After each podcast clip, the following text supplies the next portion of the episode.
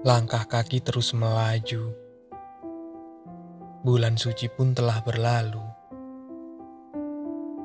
Beberapa waktu lalu, kita sudah menyambut hari kemenangan, Hari Raya Idul Fitri, hari istimewanya umat Islam. Banyak yang berbeda dari Lebaran kemarin. Gak ada mudik, gak ada pulang kampung, hampir gak ada bersalam-salaman untuk bermaaf-maafan secara langsung. Kampung halaman menjadi objek penting yang sangat dirindukan semua orang. Ketika pandemi mengharuskan untuk ditiadakannya mudik lebaran. Tahun ini kita dihadapkan dengan lebaran yang berbeda. Lagi-lagi wabah menjadi momok utama penyebabnya.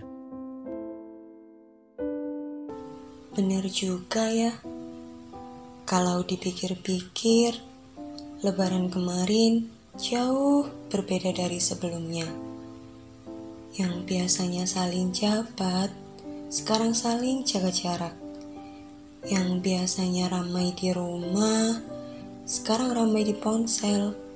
Yang rindu pulang, masih berjuang untuk bertahan. Yang mestinya rapat dan hangat, kini berjarak, bersekat.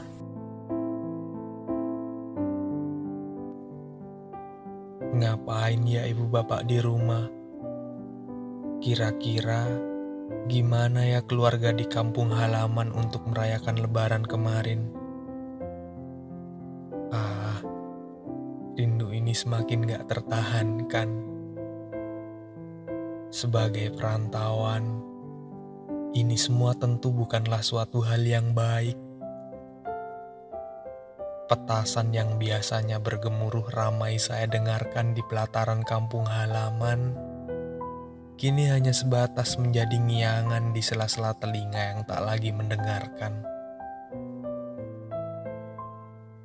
Apalagi kemarin saat kumandang takbir digemakan, rasanya hati yang jauh dari orang tua, rasanya sakit seperti ketusuk banget karena gak bisa ketemu.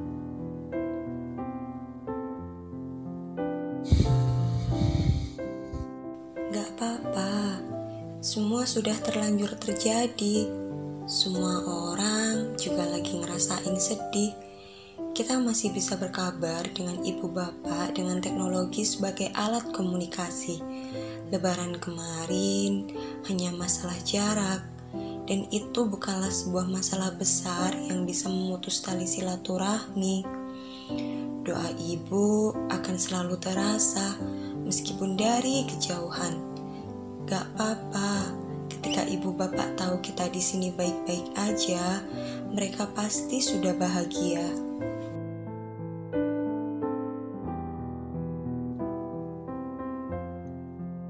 Minal aizin wal faizin ya Bapak Ibu. Maaf kalau kali ini, kemarin, kita masih belum diizinkan bertemu.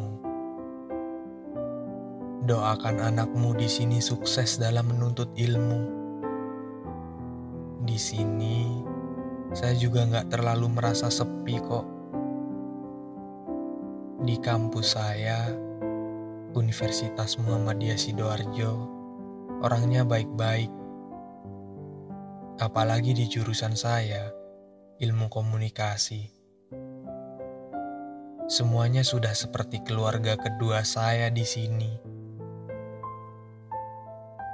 Mohon maaf lahir dan batin juga ya untuk semua saudara-saudara dan kawan-kawan yang jauh. Jarak tidak akan pernah bisa menghalangi komunikasi kita.